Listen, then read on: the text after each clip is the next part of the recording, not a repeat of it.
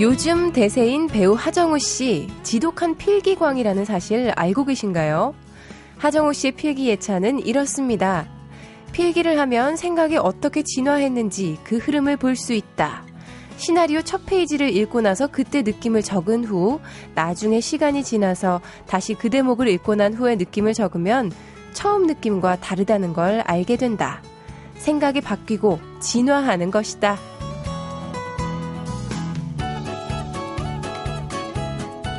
사실 우리 모두는 호모 스크립투스, 즉 기록하는 인간이라고 합니다. 원시 시대에 동굴에 그림 그린 것도 기록에 대한 근원적인 욕구 때문이었다고 하고요. 우리가 각종 SNS를 통해서 뭔가를 끼적이는 것도 기록하고자 하는 일종의 본능이라고 하는데요. 여러분은 이번 한 주 어떻게 기록하고 계신가요? 한 주간의 동선과 생각의 흐름들을 이곳에서 하나씩 정리해 보시죠. 안녕하세요. 매거진 톡 서현진입니다.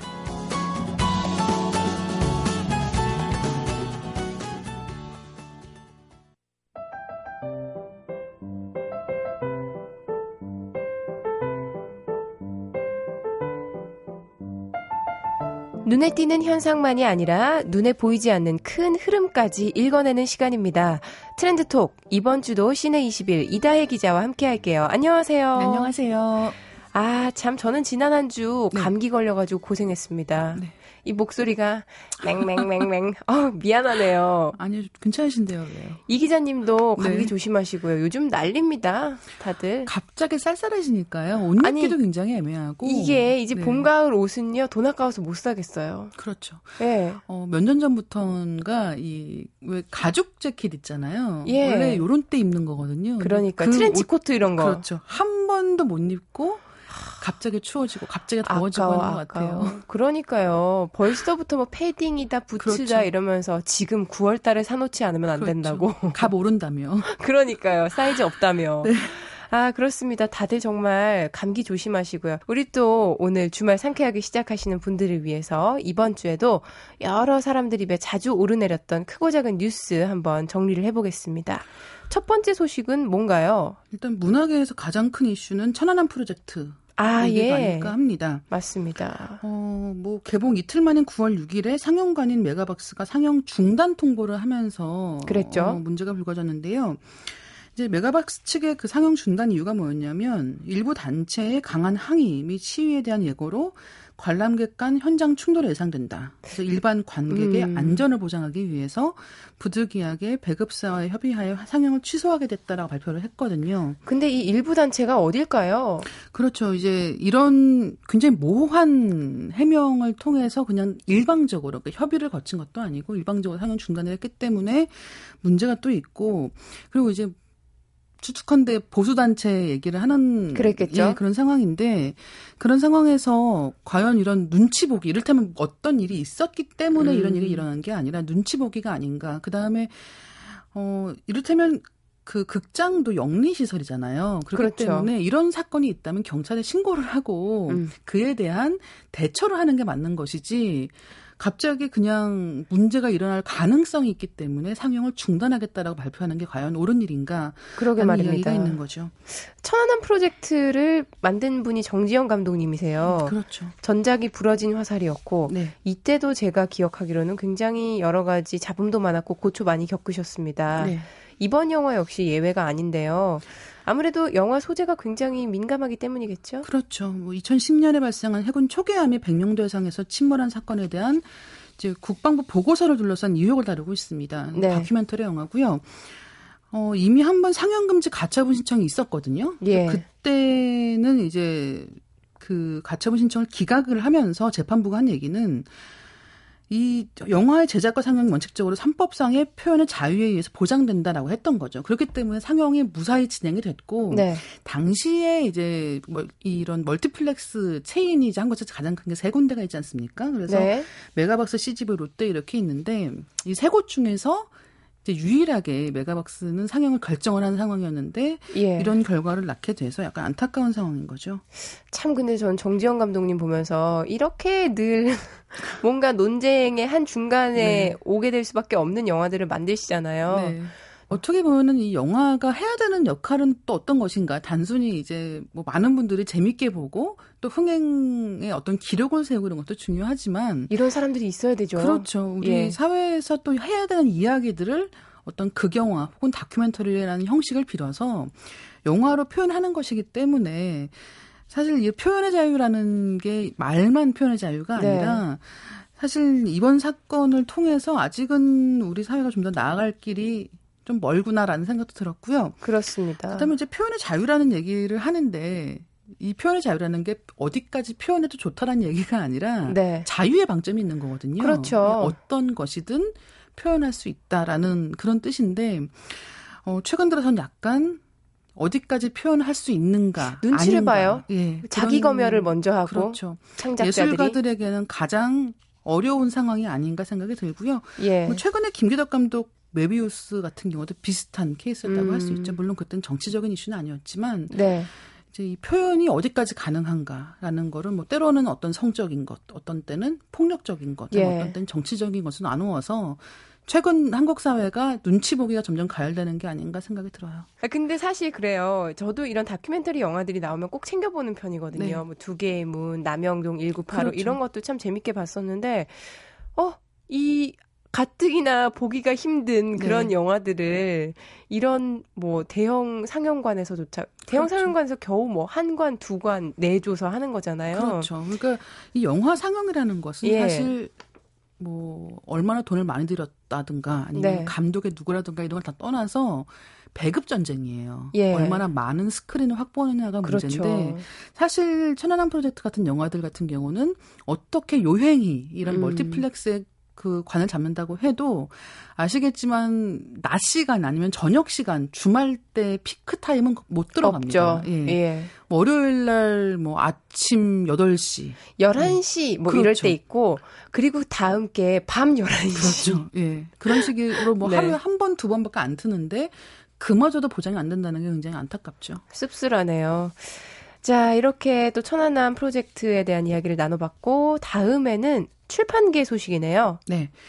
어, 출판계 트렌드가 살짝 바뀌고 있어요. 이 가을바람과는 약간 관계가 있는데 지금까지는 두어 달 됐거든요. 네, 지금까지는 엄청나게 힐링 힐링 거렸잖아요. 그렇죠. 힐링이라는 말 빼놓고 어우, 진짜 저는 그 힐링이라는 말이 정도로 약간 그렇죠. 간지러울 정도까지 힐링이라는 말이 너무 남용됐었거든요. 네. 그런데 최근에는 미니멀리즘이 유행입니다. 미니멀리즘. 예, 이게 순서가 있어요. 그쪽으로 갔군요. 그렇죠.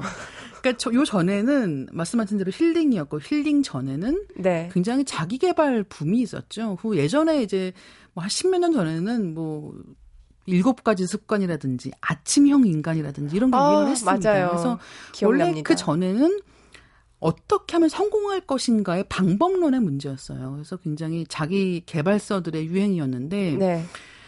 그 자기 개발이 한참 유행을 하다가 이제 2008년 즈음 해서 이제 뭐 금융 위기니 뭐니 하면서 이게 나의 개인적인 노력만 가지고는 힘들다. 아. 그리고 내가 노력을 했지만 뜻대로 되지 않았다는 사실이 굉장히 뼈아프게 다가오면서 힐링 붐이 불게 된 거예요. 자기 개발 그 당시에 잘해가지고 성공하신 분들은 뭐, 예, 잘하셨을 거고. 어딘가 있으시다고 하더라고요. 근데 그러니까요. 본 적이 없어서. 극소수 저도. 네.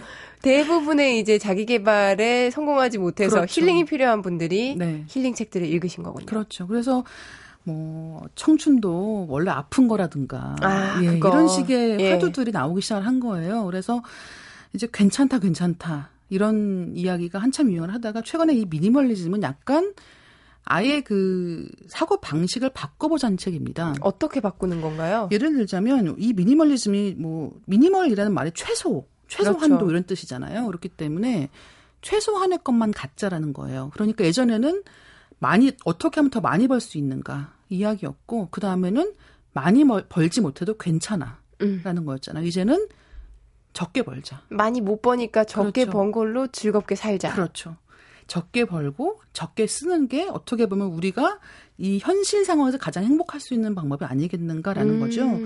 이제 그러면서 나오는 책들 중에 이제 도미니크 로로라는 작가가 있습니다. 프랑스 작가인데 굉장히 이런 미니멀리즘으로 유명한 작가인데요. 네. 이 작가 책을 보면 이를테면 우리가 쓸 수 있는 것 이상으로 탐하지 마라. 음. 예. 그러니까 넘치는 것은 부족한 것만 못하다라는 이야기를 하고 있는 건데 사실 그래요. 우리 네. 쇼핑할 때도 보면 옷도 그렇고 가방도 그렇고 몇 개 필요하지도 않은데 드는 것만 들잖아요. 그렇죠. 입는 것만 있고. 네. 그리고 어떻게 보면 현대인의 가장 큰 문제가 네. 어떤 이런 심정적인 불안이라던가 불행을 소비로 푸는 경향이 있죠. 아, 진짜 뜨끔하네요. 네. 그래서 껌 한 통이라도 사야지 행복해지는. 맞아요. 네, 이런 맞아요. 그겁니다. 껌 한 통이라도 사야 돼요, 정말. 네. 근데 이제 그럴 게 아니라 우리가 오히려 일을 적게 함으로써 음. 예, 그리고 덜 쓰는 것으로써 스트레스를 덜 받을 수 있다는 거죠. 그러면서 어떻게 보면 이런 모두 지름신의 네. 노예가 된 이런 지친 영혼들에게는 어떻게 보면 어떤 힐링책보다도 사실 굉장히 큰 치유가 되는 거고. 아, 저 이거 봐야 되겠네요. 바꾸자라는 거기 때문에 심플하게 산다. 예, 좀더 어떻게 보면 장기적으로 우리 삶을 꾸려갈 수 있는 방법론인 거죠. 생각해 보면은 미니멀리즘 저도 참 잘하거든요. 네. 집에 뭐 이렇게 그 보면은 네. 침대 네. 뭐 이런 거밖에 없고 네. 가구가 별로 없어요. 혼자 살다 보니까 하도 그렇죠. 오래 혼자 가구만 없으신 보니까. 건 아니고요. 아무것도 없어. 가구만 없고 옷은 이만큼 그렇죠. 막 가방 이만큼 그렇죠. 네. 이러면 안 된다는 거죠. 그렇죠. 네. 그래서 이런 책들을 보면 가장 먼저 하는 것들이 일단 네. 나한테 있는 물건이 뭔지 파악하고 버리는 것부터 시작을 합니다. 버리는 거. 네. 나름대로 잘한다고 생각을 했는데 지금 얘기 들어보니까 저는 아직 먼 것 같네요. 그렇죠. 왜냐하면 네.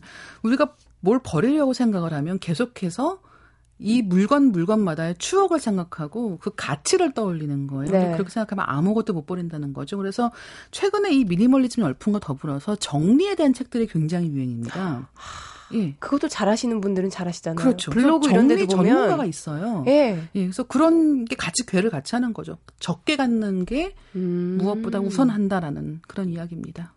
야, 미니멀리즘 왜 화두가 되고 있는지 이렇게 찬찬히 설명을 해주시는 걸 듣고 있다 보니까, 아, 고개가 끄덕여지기도 하면서, 그러니까 자기 개발을 열심히 했다가 이제 그것마저 안 되니까 그렇죠. 거기서 힐링으로 가고, 네. 이제 그것도 안 되니까 미니멀리즘으로 네. 가는구나. 어, 이 이야기에 감동하셨다면, 예. 가방은 저에게 버려주세요. 우리 방송 끝나고 얘기해보자고요. 네. 자, 이 미니멀리즘에 이어서 이야기할 것은 또, 아, 무도 가요제 얘기가 또 있네요. 어, 이 얘기 빼놓고 넘어갈 수 없잖아요. 그렇죠. 무도 가요제 드디어 시작을 하고 있고요. 해마다 요맘때쯤 되면. 그렇죠. 그러니까 이게 어떻게 보면 무한도전이라는 방송 프로그램이 네. 단순히 하나의 프로그램을 넘어서서 이제 많은 매니아층을 보유하고 있는 이유는 뭐냐면 이제 해마다 돌아오는 이런 특집들이 있는 거죠. 네. 그중에 이제 무도 가요제는 뭐 굉장히 오랫동안 하고 있고 게다가 히트곡들도 많이 있고. 저는 그 처진 달팽이의 노래 참 좋아했었거든요. 네. 뭐 압구정 날라리 이런 그렇죠. 것도 뭐 좋았고 뭐 연계백숙 뭐 이런 네. 것도 있고요. 그래서 어, 굉장히 좋은 곡들도 많았고 그때마다 이제 음원 차, 차트 사건을 하면서 이슈가 됐었는데 어쨌든 지난주에는 이제 가요제 특집을 했고요. 네. 그러면서 이제 드디어 프로젝트가 시작이 됐습니다. 음. 무도 나이트를 통해서 이제 그 무도 멤버와 뮤지션 간에 이제 짝짓기를 했는데 어 정말 이 유재석 씨와 유희열 씨 네. 예, 콤비는 이야. 변태력으로 따지면 정말, 정말 기대되네요.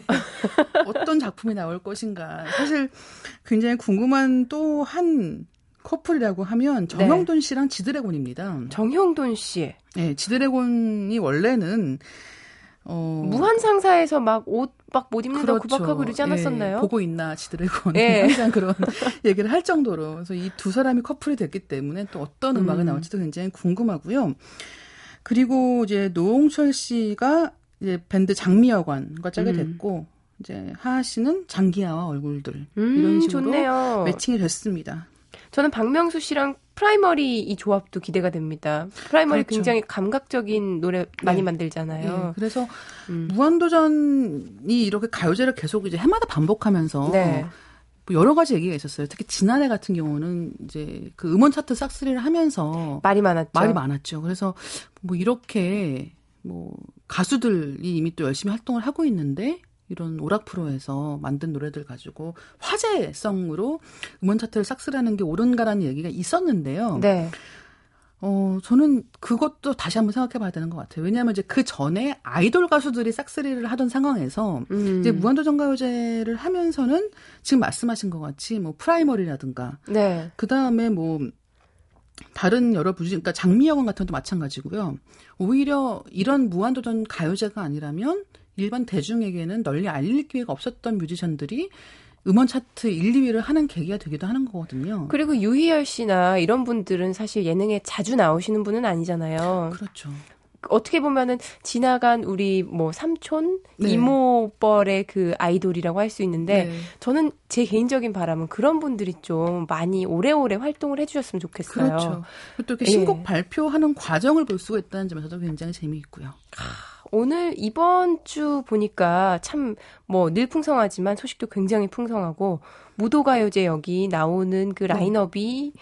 웬만한 무슨 락 페스티벌 못지않네요. 그렇죠. 뭐 어, 앞으로 아마 당분간은 네. 계속 이제 토요일 날 오후에 어, 재밌게 보게 될 것 같은데 어떻게 보면 이번 무도가요제가 이렇게 화제를 낳게 되는 것도 이 직전에 약간 무도 위기설이 또 있었지 않습니까? 늘 있죠. 그렇죠. 잘 나가는 프로그램은 늘 네. 있는 것 같아요. 근데 이제 그런 아 뭔가 위기다라는 얘기가 또 나오는 게 몇 주 안 되자마자 또 이렇게 굉장한 기획이 나왔기 음. 때문에 무도가요제라는 게 무도라는 프로그램에도 굉장히 좋은 일이고 그다음에 네. 이제 뭐 음악 좋아하시는 분들께도 큰 이벤트가 될 것 같습니다.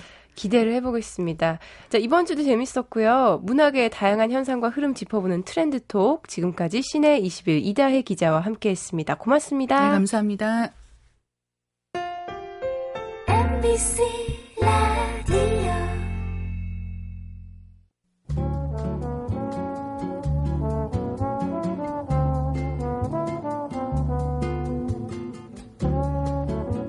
제주시 애월읍의 어느 외딴 집에서 자연의 호흡에 맞춰 살아가는 한 여인이 있습니다. 계속 뭔가를 헤쳐나가야 하는 삶이 버거워 제주에 내려왔고요. 식구라고는 유기견 4마리, 유기 고양이 1마리 뿐이지만 해가 뜨면 밭을 일구고 장작을 패고 밥상을 차리고 가끔씩 노래도 부르면서 나름 분주한 시골 생활을 8년째 하고 있네요.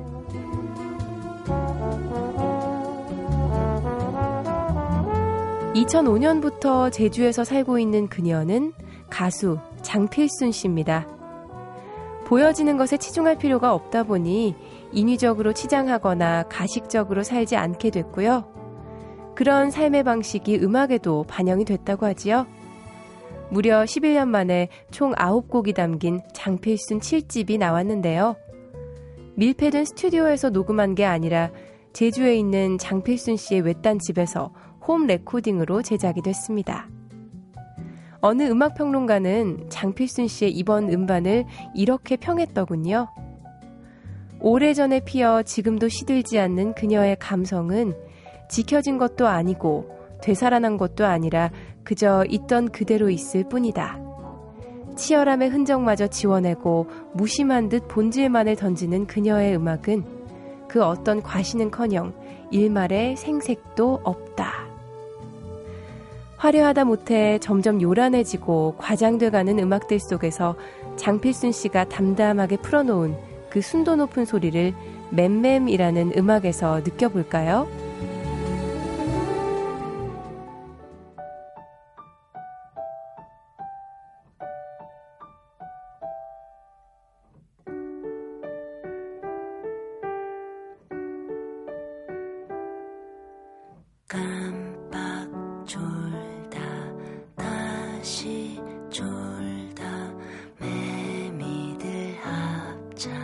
错。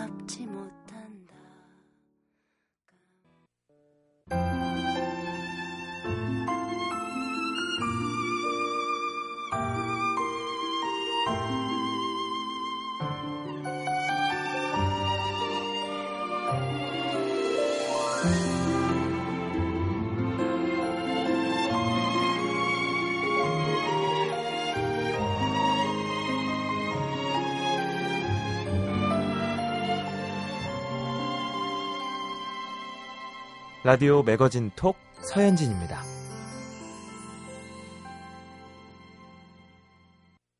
남편이 스포츠광인 아내들은 괴롭습니다. 매일 피곤하다, 피곤하다 하면서 주말 아침에는 뭐 골프 약속, 오후에는 야구 관람, 새벽에는 메이저리그나 EPL 시청하는 여력 어디서 나오는 걸까요?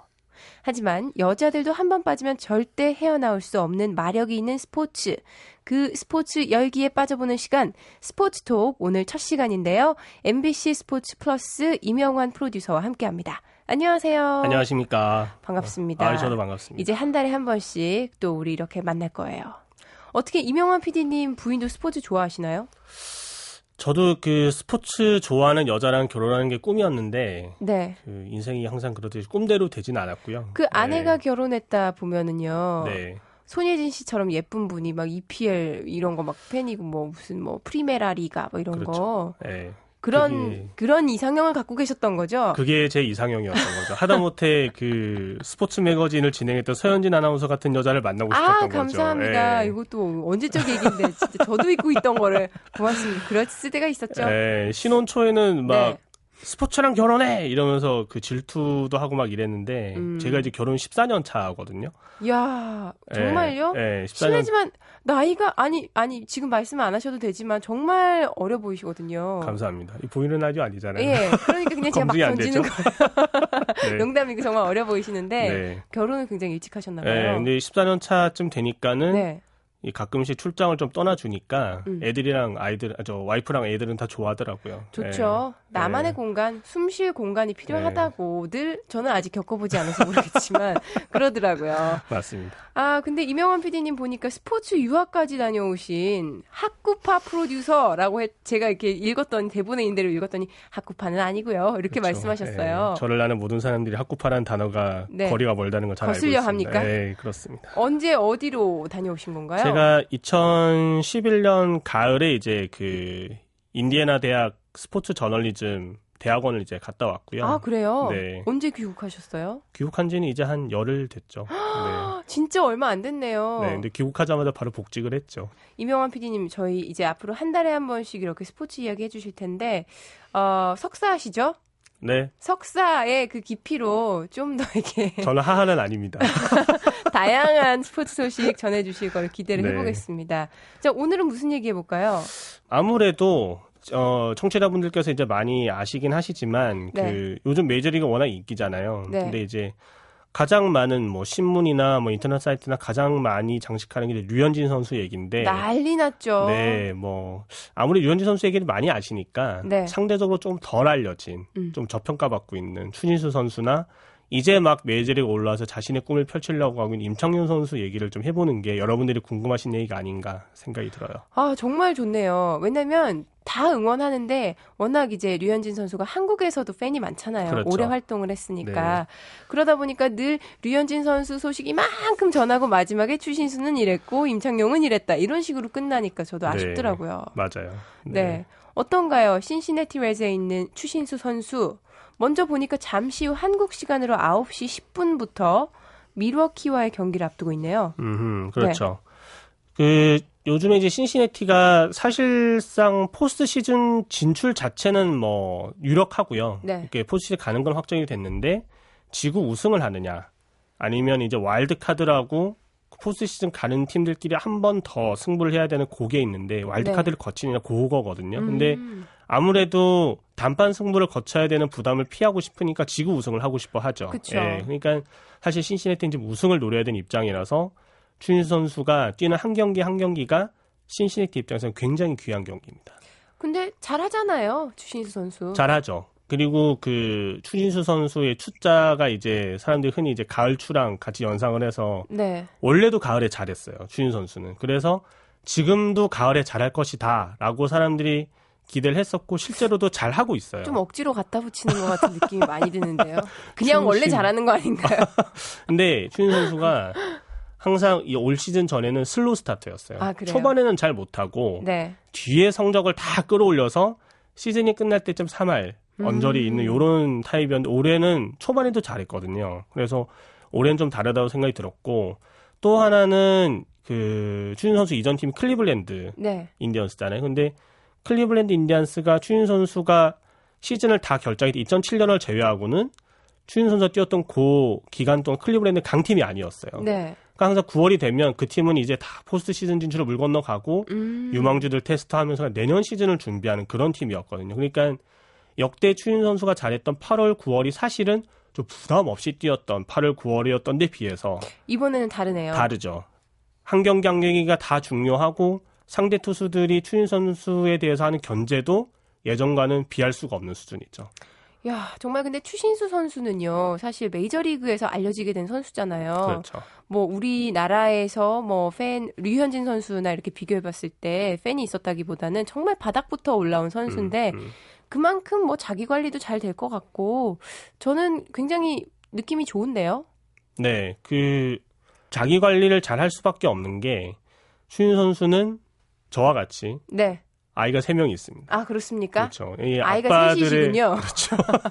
아빠들의 힘이라는 것은 아침에 일어나서 자고 있는 아이들을 볼 때 발휘가 되는 거기 때문에 음. 그래서 항상 열심히 하는 선수고 또 하나는 추인 선수와 가장 친한 선수가 사실은 지금 SK 와이번스에 뛰고 있는 정근우 선수거든요. 네. 두 선수가 이제 부산고등학교 동기인데 아 그랬군요. 네.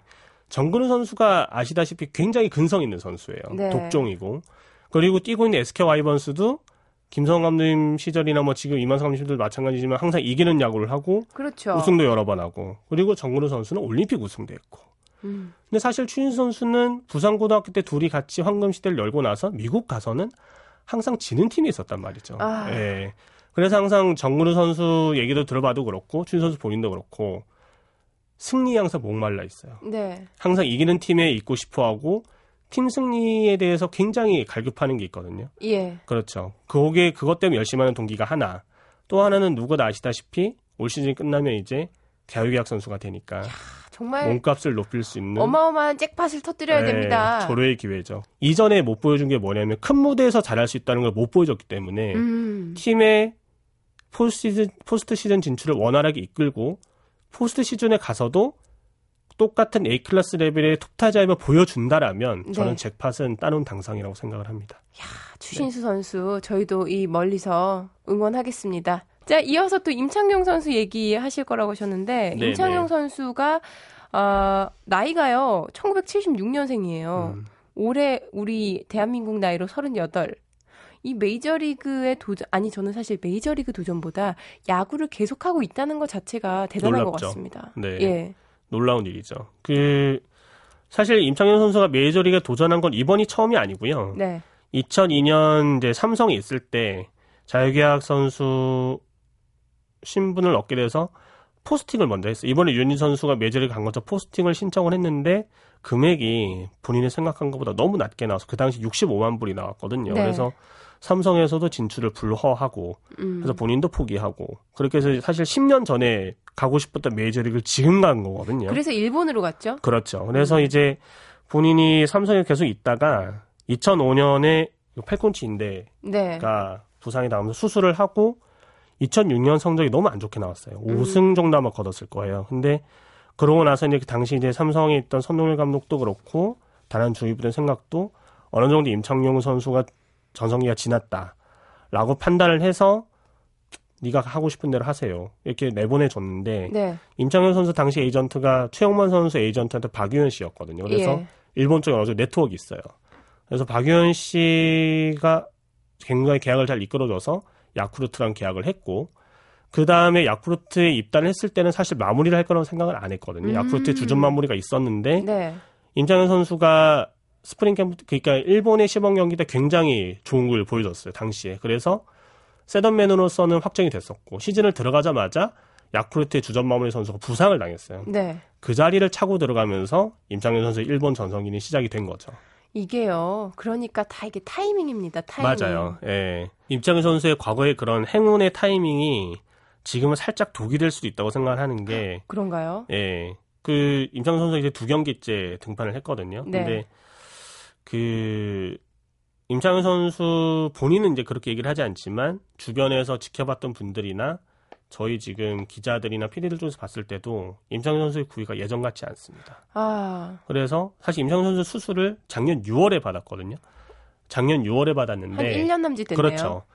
그 대부분의 투수 전문가들의 평가는 Tommy John surgery 즉 팔꿈치 인대 접합 수술의 회복 기간은 대체로 1년이에요. 네. 대체로 1년이지만 임창용 선수는 나이가 지금, 있으니까요. 그렇죠. 그래서 그 얘기하려고 하셨죠. 그렇죠. 네. 그래서 사실 빨라야 1년이라고 저희가 봤거든요. 음. 그래서 저희가 스프링 캠프 때 임창용 선수를 가서 봤을 때도 그때도 이미 캐치볼을 하고 있었지만 본인이 7월 이후에 승격을 노리고 있다고 생각했을 때 얘기를 했을 때 우리가 다들 아, 좀 네. 빠르다라고 생각을 했어요. 왜냐하면 컵스가 임창용 선수를 계약을 지금 대회 발표는 2년 계약이고요. 실제 계약은 1 플러스 1 계약이거든요. 네. 올해 하고 상황을 본 후에 팀이 옵션을 가지고 내년에 이 계약을 연장할 수 있는 계약입니다. 그러면 잘 못하면 어떻게 되는 건가요? 그래서 팀은 올해를 보지 않고 사실 예. 보장을 했어요. 올해를 보지 않고 내년을 볼 테니까 올해는 재활에만 충실해라. 아. 라고 얘기를 했는데 임창용 선수 본인이 지금 사실은 스프링 캠프가 있는 애리조나에서 집을 7월까지만 렌트 계약을 하고 7월 예. 이후에 무조건 자기는 빅리그에 간다고 생각을 하고 딱 간 거예요. 야, 정말 출사표를 던졌네요. 그렇죠. 배수진을 예. 치고. 그렇죠. 예. 예. 근데 사실 팀은 만류를 했거든요. 아직 음. 상황이 그렇게 된 것 같지 않으니까 기다리라고 했는데 본인이 지금 좀 완강하게 올라간 케이스인데 네. 왜냐하면 컵스에 지금 마무리 자리가 비어 있거든요. 음. 제가 아까 말씀드린 것처럼 야쿠르트 시절에 마무리 자리가 비었을 때 본인이 기회를 잡고 성공가들을 달린 그 기억을 제가 보니 잊지를 못하는 것 같아요. 그렇죠. 예, 그래서 지금이 본인이 그 자리를 따낼 수 있는 기회라고 우선 생각을 한 것 같고요. 구인은 지금 구속은 그렇게 나쁘지 않아요. 직구 구속은 90마일 즉 145km 정도 이상을 찍고 있는데 예. 이 흔히 말하는 우리가 임창 선수가 뱀을 던진다 그러잖아요. 음. 직구가 이렇게 똑바로 가지 않고 뱀 모양으로 이렇게 타자들한테 위협적으로 가는데 이게 보니까 한때 최고의 마무리 투수였던 김병현 선수를 떠올린다 이런 그렇죠. 분들도 많, 많더라고요. 네네네 그런 식으로 이렇게 볼이 이렇게 가는 거를 사람들이 기대를 했는데 네. 진작 경기를 보니까 지금 볼이 그냥 간다는 거죠. 어 그런가요? 네. 수술 후유증일까요? 아직까지 제대로 그 자신의 실력을 다하지 못하는 두 가지로 생각을 할 수가 있는데요. 네. 임창현 선수를 지도했던 제 투수 코치들 몇 분한테 여쭤봤어요. 어떻게 네. 보시나 여쭤봤더니 임창용 선수가 지금 던지는 팔 각도가 네. 원래는 이게 임창용 쓰리쿼터라고 해서 옆으로 던지는 스타일인데 네. 조금 팔이 올라가 있대요. 근데 음. 보통 일반적인 투수는 팔이 올라가야 좋은 거거든요. 예. 하지만 임창용 선수는 제대로 던질 때 밑으로 잘 던져야 됩니다. 음. 올라간다는 얘기는 팔이 좋지 않다는 얘기예요. 그렇군요. 네. 그래서 우선 본인의 팔이 좋지 않은 게 하나가 있고 또 하나는 임창용 선수의 통역 겸 트레이너를 맡고 계신 분이 과거 이병헌 아 김병현 아니요. 아 이병헌 씨요? 이병헌 씨의 헬스 트레이너셨던 분이에요. 아 그래요? 근육을 만드는. 아 그런가요? 예, 그분이 지금 그 임창용 선수의 통역 겸 트레이너를 맡고 있는데 갑자기 뜬금없는 이름이 나와가지고 제가 연예인 이병헌 씨. 네, 이병헌 예. 씨. 그래서 그분은 근육을 만든 일가견이 있는 분이거든요. 그래서 웨이트 트레이닝을 많이 해야 되는데 음. 임창용 선수의 과거 훈련은 웨이트를 많이 하지 않았어요. 아. 런닝을 많이 했어요. 네. 그래서 왜 웨이트를 많이 하면 몸이 좀 딱딱해진다 그러잖아요. 그렇죠. 네, 그래서 임창용 선수의 가장 좋은 구위는 몸이 부드러울 때 나오는데 아니 이거 누가 좀 얘기해 주면 안 돼요 옆에서? 저는 본인이 알고 있을 거라고 생각을 아, 해요. 그런가요? 지금 대부분의 부, 분들이 보시기에 임창용 선수의 몸이 예전에 비해 부드럽지 못하다라는 평을 내리고 있습니다. 지금 적응기군요. 그러니까 본인도 적응기죠. 이제 네. 그 야구 선수 생활의 그 마지막을 정말 제대로 한번 불태워 보겠다. 그렇죠. 이런저런 네. 생각을 많이 하고 있는 것 같은데 뭐 워낙 정면 승부하던 그런 선수잖아요. 그렇죠. 잘 할 거라고 믿습니다. 사실 임창현 선수의 계약은 과거 이상원 선수나 구대선 선수처럼 예. 좀 심하게 말한다면 팀이 원할 때 언제든지 내칠 수 있는 계약입니다. 하... 그래서 사실 임창현 선수가 볼 마음이 급한 거는 그런 면에서 아마 청취자들께서 이해를 좀 해주셨으면 좋겠고요. 빨리 보여줘야 된다 이런 그렇죠. 거군요. 그렇게 마음이 급할 거예요. 그래서 9월에 남은 기간 동안 그 앞에 두 선수의 전철을 밟지 않도록 어서 빨리 정상적인 구위를 찾게 응원해 주시면 좋겠습니다. 네, 오늘 이렇게 심층적인 이야기 들으니까 재밌네요. 석사 출신. 농담이고요. 어려운 얘기를 했던 게 아닌가 좀. 아니요, 재밌습니다. 메이저리거 추신수, 임창용, 유현진 선수 세 선수 선전 기원하고요. 다음 달 스포츠톡도 저희 기대해 보겠습니다. MBC 스포츠 플러스 이명환 프로듀서와 함께했어요. 고맙습니다. 감사합니다.